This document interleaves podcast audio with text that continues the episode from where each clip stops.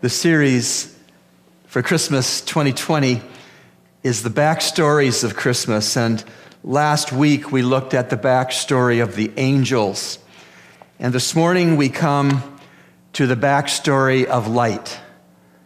Light is a backstory of Christmas. Of course, God created light by the word of his mouth. Genesis 1 3, then God said, Let there be light, and there was light. When you think about light as being a backstory of the true Christmas story, there are six examples I'm going to cover over two sermons. For this sermon, only two examples.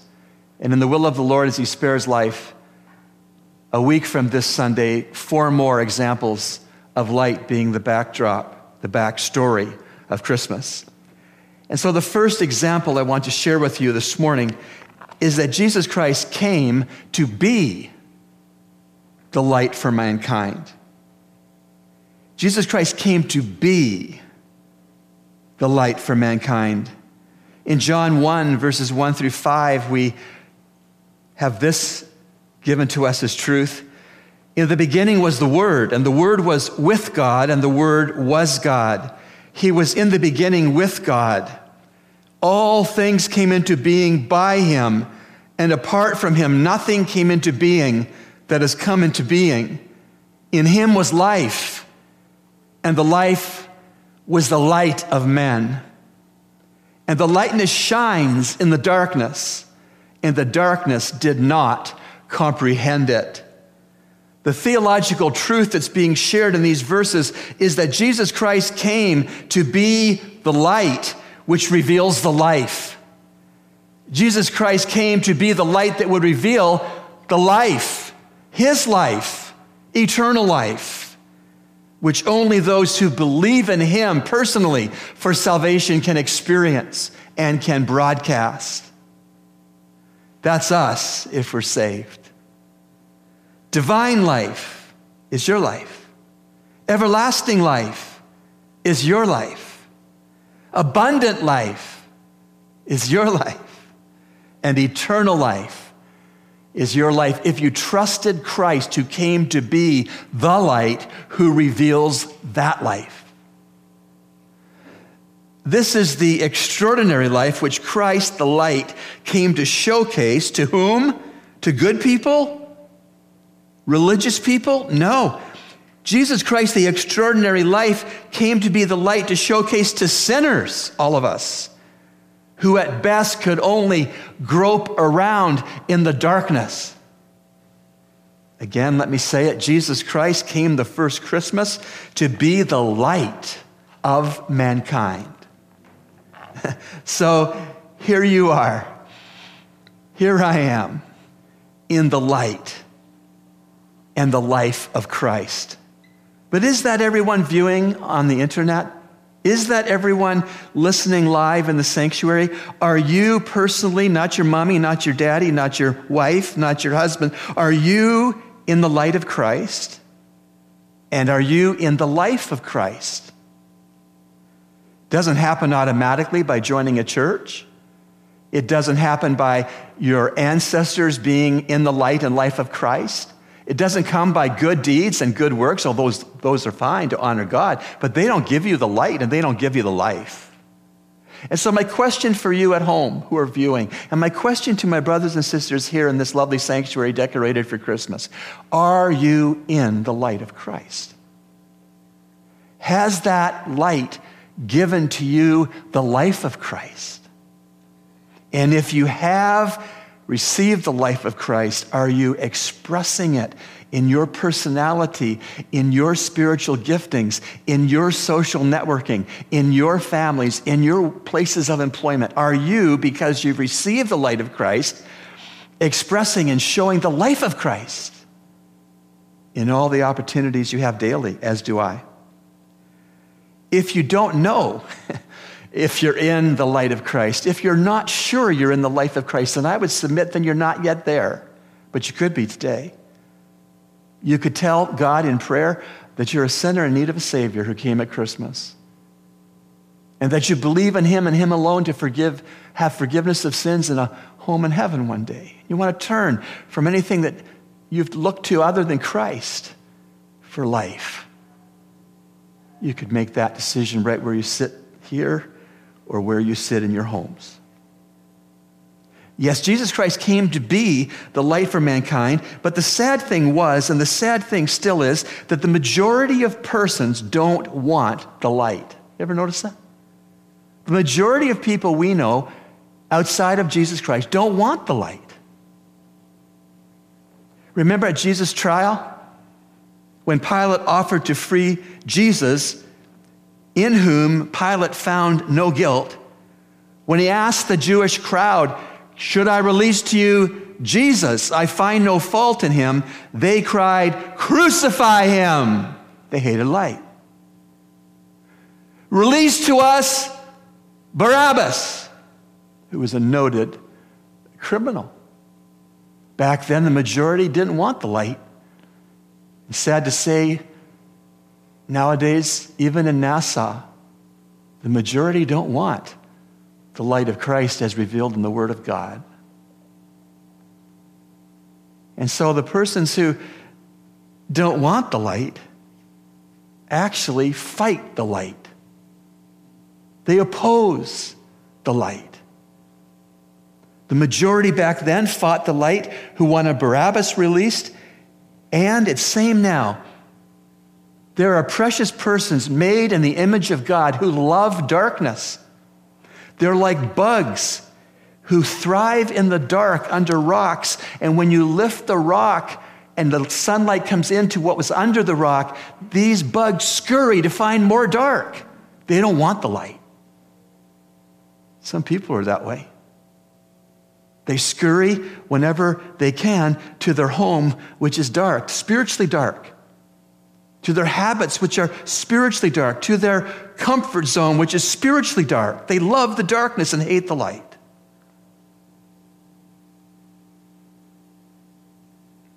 And so I've seen, maybe you have, actual signs at protesters who are protesting the light coming into their darkness. Placards that are so blasphemous I've seen wish Mary would have been pro choice. If Jesus comes back, kill him again. These are real signs at real parades. Proud to be going to hell. Oh, yes. The majority of people hate the light don't want the light, are bothered by the light, want to extinguish the light. In the confirmation hearings for Judge Amy Coney Barrett, the flashpoint of those hearings was her Christian faith. The liberals despise it. They would rather have darkness on the bench. Have you ever noticed that nobody wishes that Muhammad was never born? Have you ever noticed that nobody seems to want to see Buddha die over again? Ever notice that nobody burns Korans? Ever notice that vandals come to destroy the cross that is on church buildings or the crosses that are inside church buildings? That's what they go after the crosses. People love the dark and lovers of the dark hate the light. Ever noticed when persons vandalize manger scenes this time of the year? They most usually deface or steal the baby Jesus. Why don't they deface Joseph and steal him? Why don't they deface a wise man and steal him?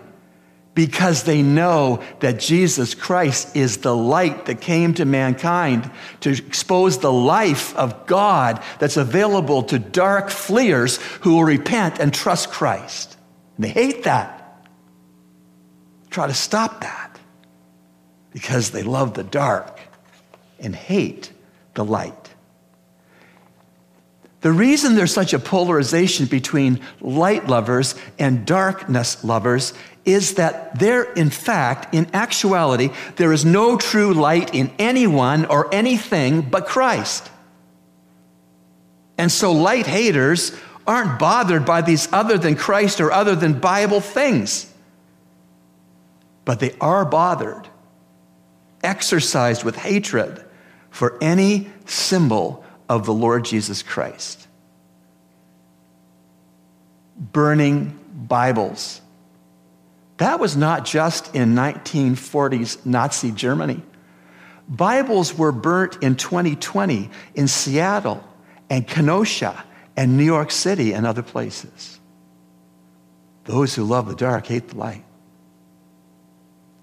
So, this Christmas, this unusual Christmas, this pandemic Christmas, how about you and me? Are we demonstrably lovers of the light? Before you answer that so quickly, are you a lover of the light when no one's watching you? Are we lovers of the light?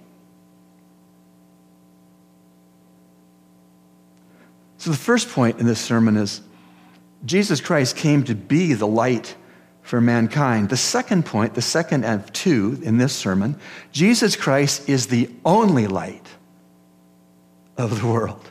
The only light. John 8 12, Jesus said of himself, and again, therefore, Jesus spoke to them, saying, I am the light of the world. He who follows me shall not walk in the darkness, but shall have the light of life. That's what Jesus said. It's unequivocal, it's unmistakable. He said, I am the only light that heaven will send to a dark world.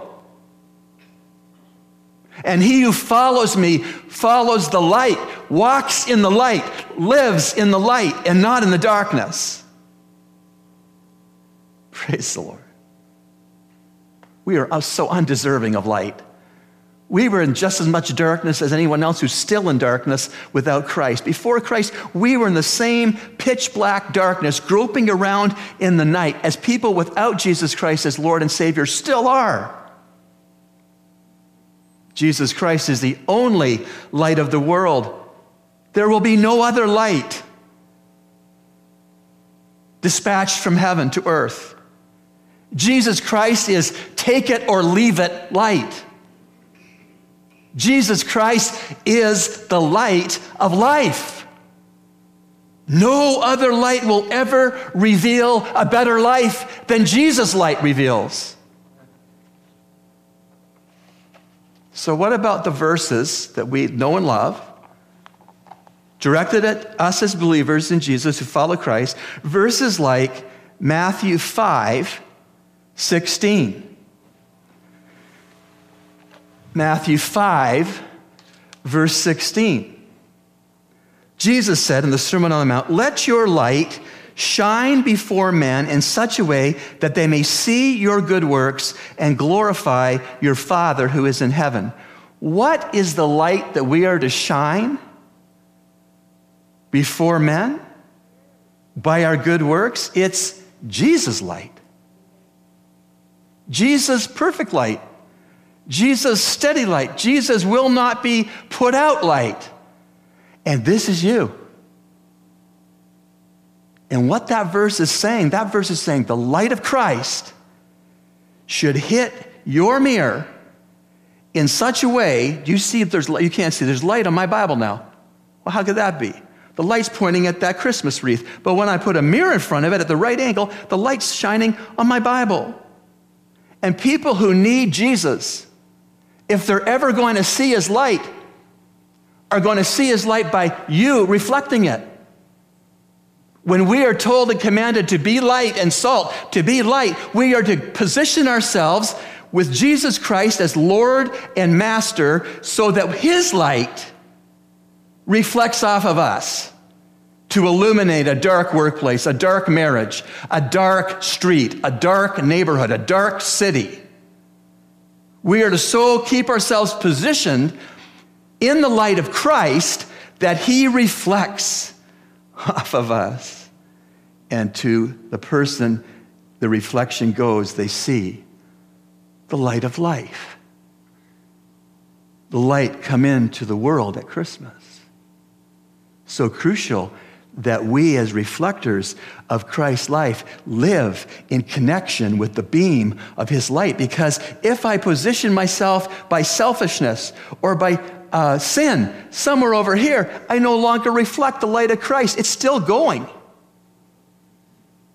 But I'm not doing my job of being a reflector. It's not until I repent, get my priorities right, and get in the line of Christ's light that I can start re- reflecting it where it needs to enter the darkness and dispel the darkness. This light never goes out.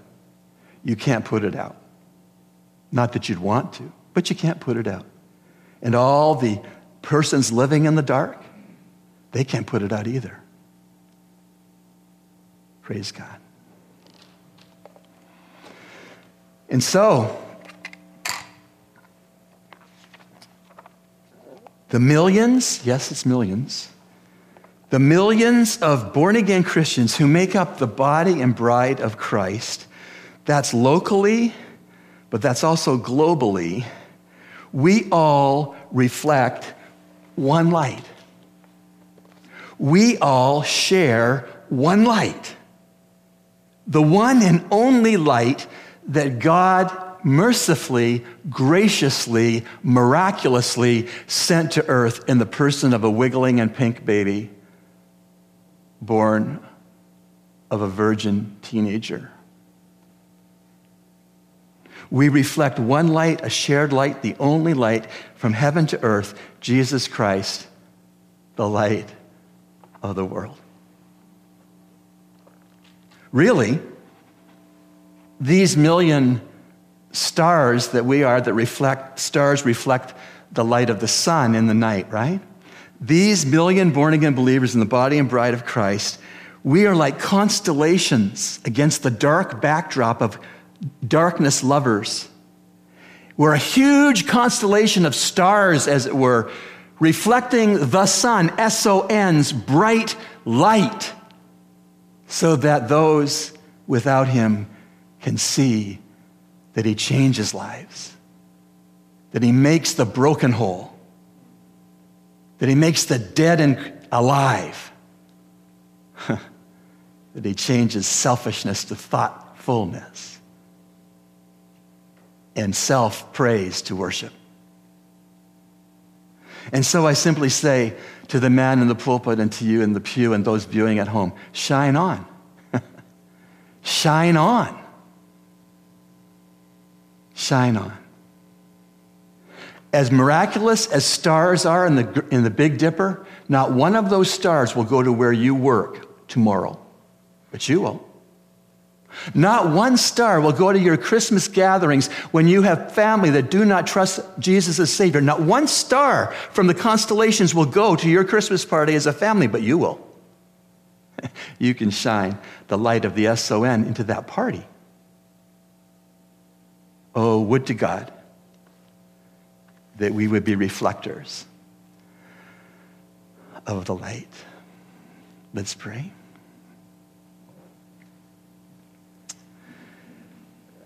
Lord God,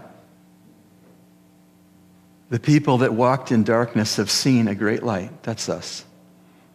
They that dwell in the land of the shadow of death, upon them hath the light shined. That's us. Lord, may we position the mirrors of our lives in the Lordship of Jesus Christ so that His light would reflect into places and persons that need His light desperately. And we pray this in His remarkable name together. Amen.